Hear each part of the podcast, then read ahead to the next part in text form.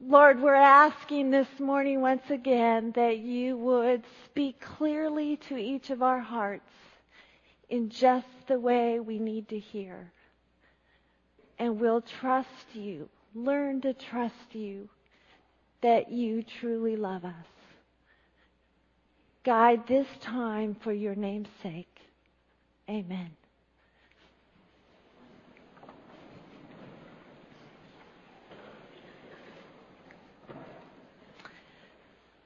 Let me preface my sermon by simply saying that it is not easy to have any complete answers this side of heaven about suffering and a good God. So as I pray for you, you pray for me. And God's will be done. Just days after Christmas 1992, my family got news that nobody ever wants to get. Nobody ever wants to imagine living with. Nobody ever wants to face. My nephew Aaron, age 21, had gone to a football bowl game.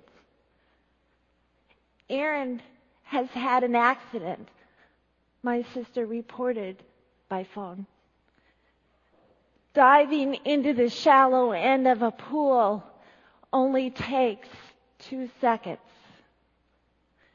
Only two seconds between life as Aaron knew it and life as none of us could imagine. A broken body is not just an individual affair but a communal grief. The first time I saw Aaron after the accident, he was lying still in a sterile hospital room. The steel halo screwed to his head, holding his neck in rigid alignment to his torso, mocked any hope that life would return to, uh, to what he had known. Aaron is a quadriplegic. Those were days of grief, denial, anger, finally acceptance, and then resolve. The grief poured over us like unrelenting waves on a lost swimmer. We denied the extent of the injury. Surely there was hope that he would walk again it would just take time.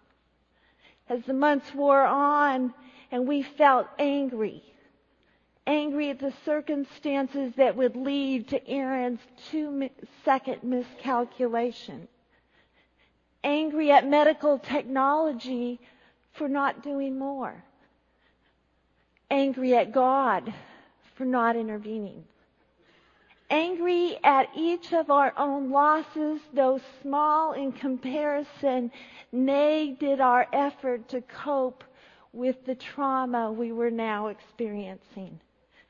And finally, over months of each of us participating in rehabilitation with Aaron and watching his determination to live a productive life, we accepted life on a new scale for him and for ourselves. The truth of Jerry Sittser's words in his book, A Grace Disguised, came home to roost in our hearts. He says, confronting the loss is a willful decision, a choice, an admission that the defining moment of life need not be our loss itself, but our response to the loss. It is not what happens to us that matters as much as what happens in us. So what does God have to say to us who live daily with the loss of control, the loss of mobility, the loss of bodily functions, the loss of hope that we will ever be free from pain, from constant debilitation or simply the loss of our health in general? Can life be as purposeful when we suffer bodily as when we don't? And does God still relieve us of suffering this side of heaven in order to display his power, grace, and love in a world longing to be remade? Scott has been doing a sermon series called Remade. Jesus said, Behold, I make all things new. The scriptures that Dana just read tell us that in the presence of and continuing ministry of Jesus Christ, we can expect to experience our bodies being remade. In other words, healed from the inside out, transformed for the purpose of experiencing more fully God's grace power, and commitment to love, to reverse disease, to cancel deforming sin, to elevate us body, mind, and heart to a new reality of life that is not determined by our pain or our brokenness, but by our response to it. So how are we to respond to our bodies in a world of suffering? Good question. And we are so impacted by our bodies. And you know what? We should be. We're meant to be. God made us male and female and called it good. God loves our bodies. God uses our bodies to communicate God's will for our lives. Our bodies are important to our experience of God love this side of heaven. As well, we use our bodies to serve and love in return. Now, on the other hand, we live in a culture that is preoccupied by our bodies. We have a need to alleviate bodily pain at all costs, to distance ourselves from discomfort, to avoid speaking about death, to emphasize exterior beauty and control. How then are we to understand God remaking our bodies now in the present? What must wait for heaven. So I chose the text I did in Luke and Paul's testimony as a description of the juxtaposition of healing and suffering in the life of faith. See, when Jesus begins his public ministry in that first text from chapter 4, he claims to be the kingdom of God come in the flesh. Good news to the poor, release to the captives, recovery of sight to the blind, the oppressed go free. For Luke, Jesus is the Messiah who has brought salvation in all its forms to the world. Not only will this salvation impact our souls, but it will impact our bodies, economies, politics, all of life a response from us of faith is required. Faith is the key to experiencing this change, this transformation of body and soul. Here's how I understand Luke's teaching regarding how our bodies are transformed. Suffering is a result of a fallen world that is in the grip of Satan. And this suffering can be indiscriminate and not connected to God's justice or His grace. Yet God gives us the ability to endure, to be changed by our suffering. Our weakness actually makes us strong because we become, through trusting God for what we cannot control, compassionate, gracious, humble, courageous, and loving people. In our weakness, we learn to not take ourselves too seriously.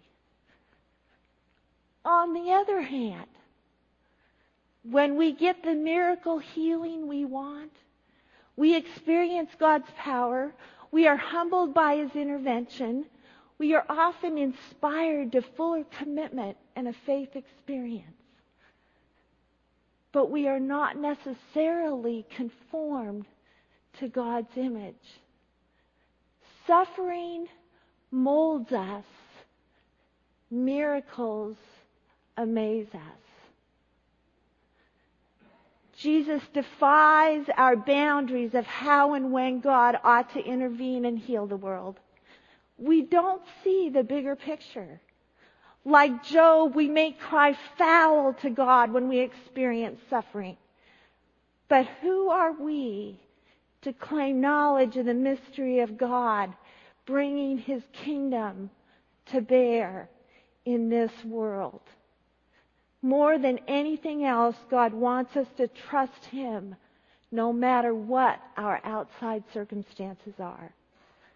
Our encouragement in this life is that we have a suffering Savior who cried out, Not my will, but yours be done, just before he hung on a cross. Jesus also said, those who believe in me, even though they die, will live, and everyone who lives and believes in me will never die. So faith is both given and responded to. It directly impacts how we experience suffering and healing in the moment.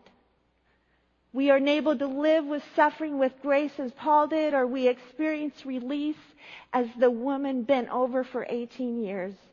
And we live in gratitude in both cases, knowing that our bodies are still going to die this side of heaven. God's grace is sufficient for us, for power is made perfect in weakness living out our infirmities with courage, trust, and generosity of spirit is to live close to the heart of God. I've had the immense privilege of walking with the suffering and the dying over my years of ministry. I've had the immense pleasure of experiencing God's miraculous hand of healing in the lives of people who have come to me for prayer. In both cases, in both cases, God's power, grace, and generosity have been demonstrated, revealing bodies remade for His purposes. I want to share some examples. This example of healing is in the words of a woman who experienced being remade. Several years ago, I had a neuro- neurological problem with both my arms. Without any warning, they would drop to my side and be totally useless for about three minutes. Then they would return to normal like nothing had happened. This problem developed slowly. In the beginning, this occurred about two or three times a year. Eventually, I spent a full day at Harborview undergoing consultations and tests with the top neurologist. The results showed that the problem was in my spine and it would be too dangerous to fix, so I had to live with the situation. By this time, the episodes were happening about 17 times a month. It was completely unpredictable and rather dangerous. The church offered a day of prayer for healing, so I went. Three of the prayer ministers took me in a room and prayed over me, laying their hands on me and laying the problem out before the Lord. One of them put her hand on the on my back right on the spot the doctors had identified as the problem area, though I had not told her where that spot was. I distinctly felt warmth from her touch, which made me excited for I believed that Jesus was healing me. To this day, the problem has never returned. I told the doctor. She said it was a miracle. I waited about six months before I told the person who had laid her hand on the right spot just to be sure. we still rejoice over this miracle today, giving God the praise. Now I want to tell you a story, an experience of mine of watching a man remade in death. Two years ago, John experienced a bad fall causing internal bleeding, which eventually resulted in massive infection. When I began making pastoral visits to him in ICU, he was unconscious. I visited him sometimes twice a week for the two months he remained on life support. I would often lay my hand on his chest and pray Psalm 23 or whatever God brought up in my heart to pray. I will never forget the day I walked into his room and he was awake and could speak. John said, I heard every word. God filled me with hope and light. John had known God by extension of others' experiences and by doing good works through the church and much philanthropy.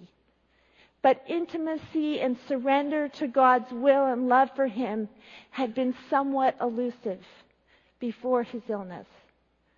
John eventually recovered from those initial injuries only to be diagnosed with leukemia two months after he had come home from his five month stay in the hospital. He fought hard for life. We prayed for healing. We prayed for courage. We prayed and talked about God's transforming power in this life to want what God wanted, to want to live, but to want to surrender to God's love first. His prayers changed his heart and healed his soul. Before John died, I served in communion along with his precious family. As he held the cup high, he said, Thank you, God. I have learned so much. He died two days later. God chose to remake John's body in heaven. But we who experienced his dying were remade from within. I prayed for the healing of an ovarian cancer in a seminarian friend of mine. First, we asked God to reveal to her any areas of unforgiveness in her life as she was shown by God who and what needed to be forgiven. She emotionally experienced freedom and release. When it came time for surgery, her tumor had shrunk so that the doctor was able to remove it completely. She serves a church in Montana today as a pastor. Shortly after that experience, I prayed for a woman in our own church suffering from ovarian cancer. In much the same way, she experienced emotional and spiritual healing and freedom, but the cancer did not leave her body. She died in faith and courage but not before she danced at the wedding of her son. Was God glorified in both situations? Was God's kingdom made evident through both their bodies? I think so.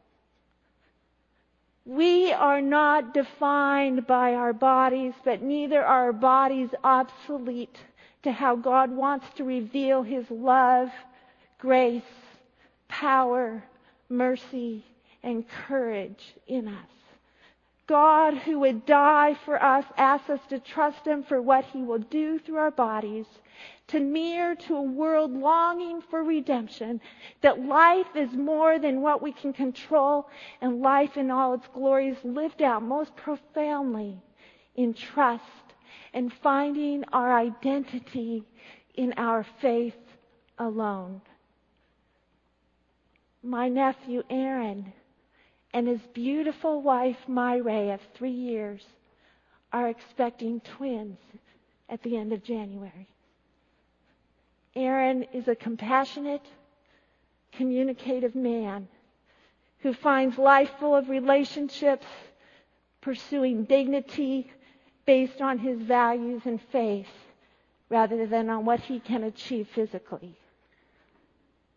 Yes, God remakes our bodies in his image, an image of compassion, wholeness, and suffering all at the same time. Lord Jesus, it is a hard message for us because we hurt body, soul, mind, and spirit.